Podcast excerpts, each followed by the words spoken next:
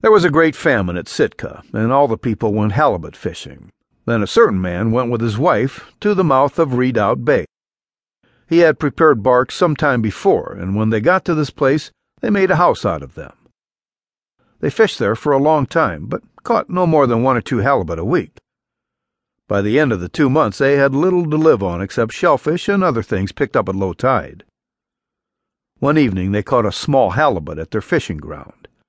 They cooked a piece of it and put the rest on the drying frame in the brush house the man had constructed outside. Next day they heard a noise there as if something were being thrown down and moved about. The woman said, What can that be?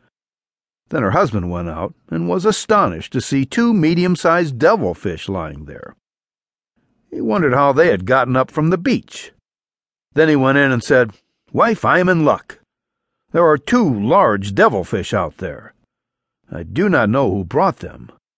Tomorrow morning we will take them and see if we cannot catch some halibut. The person who brought them here is very kind, for I have hunted everywhere vainly for bait. The woman sat down and considered. She said, Do you know who brought them here? He said, No. Then she said, I will tell you who brought them here. Don't you remember that my son was drowned a year ago? And no one has seen anything of him since? It must be he who has taken pity on us because he sees how poor we are. I will call his name if I hear anyone whistle tomorrow or any other night, for I know it is my son. So the woman spoke. In the morning they went out with these devilfish and caught two halibut. Evening came on. After they had reached home and it was dark, they began to cook some of that halibut.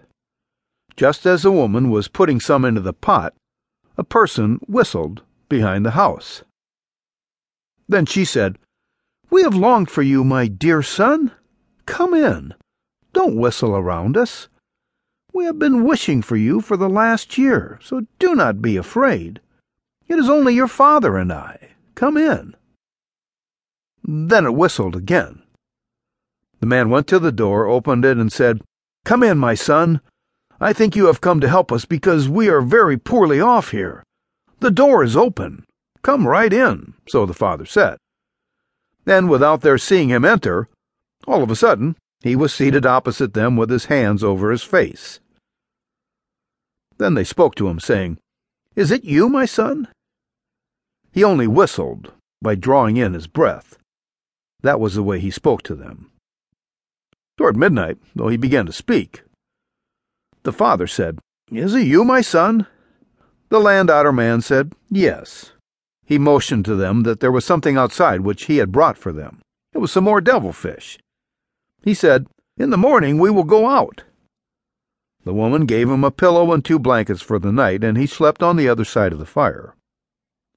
So early in the morning that it was still dark, he took his father by the feet and shook him, saying, Get up, we will go out. He told him to take his fishing line, and they carried down to the canoe. Then the land otter man stepped in, and his father followed.